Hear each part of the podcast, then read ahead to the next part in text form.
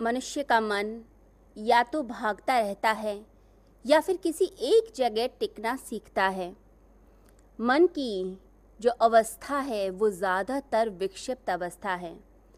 99 percent लोगों का मन कहीं भी टिकता नहीं।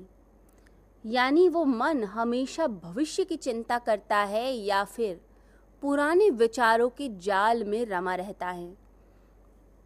जो प्राचीन आचार्य हैं वो कहा करते हैं कि मन की ऊर्जा तीन तरह से नष्ट होती है।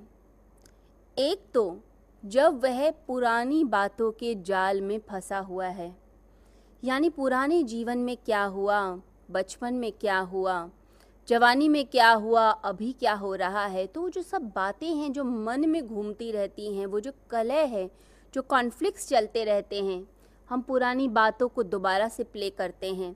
फिर दोबारा से उन्हें एडजस्ट करते हैं, फिर दोबारा से उन्हें अपनी तरीके से सीक्वेंस में लगाते हैं। अपनी जो पिक्चर है, जो पुरानी, जो हो गई घटना, उस घटना को कैसे अच्छा किया जा सकता था? कौन सा धोखा मिला? किस तरह से धोखे से हम बच सकते थे? क्या गलतियाँ हम कर बैठे? सारा दिन उसी को लेकर हम क्रिप करते हैं। उससे सबक नहीं लेते कि सबक लेकर हम अगली बार ऐसी गलती करेंगे ही नहीं। अगर हमारा स्वास्थ्य, हमारी गलत आहार की वजह से और हर समय आलस्य की वजह से खराब हुआ तो हम उससे सबक नहीं लेते कि हम एक्सरसाइज करेंगे, हम अपने आहार का ध्यान रखेंगे, बल्कि हम बार बार पुरानी बातों के जाल में फंसते हैं।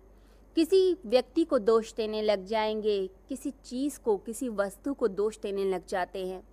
तो पुरानी बातें इतनी दिमाग में चलती हैं, किसी के अपशब्द, किसी की गाली, किसी का अपमान तो सारी चीज़ें मन की भूमि पर चलती हैं और मन में वो सब घटनाएँ जैसे जैसे आँखों के सामने आती हैं तो ऐसा लगता है कि जैसे कोई मूवी चलने लग गई और हम उस मूवी के अंदर हम खोते चले गए। हमें अपना ध्यान ही न रहा।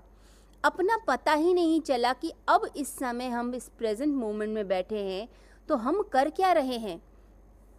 कई बार बच्चे पढ़ते पढ़ते खो जाते हैं पुरानी बात में। तो क्या होता है कि जो पढ़ रहे हैं, वो पढ़ना तो भूल गए, लेकिन पुरानी कोई चीज़, घटना याद आ गई और उसमें रस लेना शुरू किया। जैसे कल क्या हुआ था, सुबह टीचर ने क्या कहा था, वो सारी बातें घूमने लगेंगी, घर में मम्मी ने क्या बोला, पापा ने क्या बोला, ये सारी बातें मन में घूमती हैं। और ये जो मन में गोल गोल सर्कल बनने लगता है, ये जो कलह है, ये जो अंदर ही अंदर चीज़ों का घूमना है, ये हमारे मन की शक्ति को समाप्त करता है। जो मन की शक्ति है आप जब उसको शांत करते हैं, उसको एक जगह टिकाते हैं तो वो शक्ति तीव्र होती है।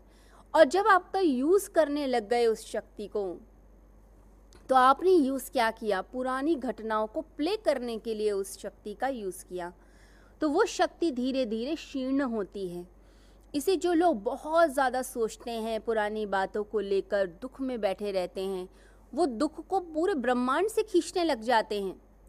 और सारी दुनिया का दुख सारी दुनिया के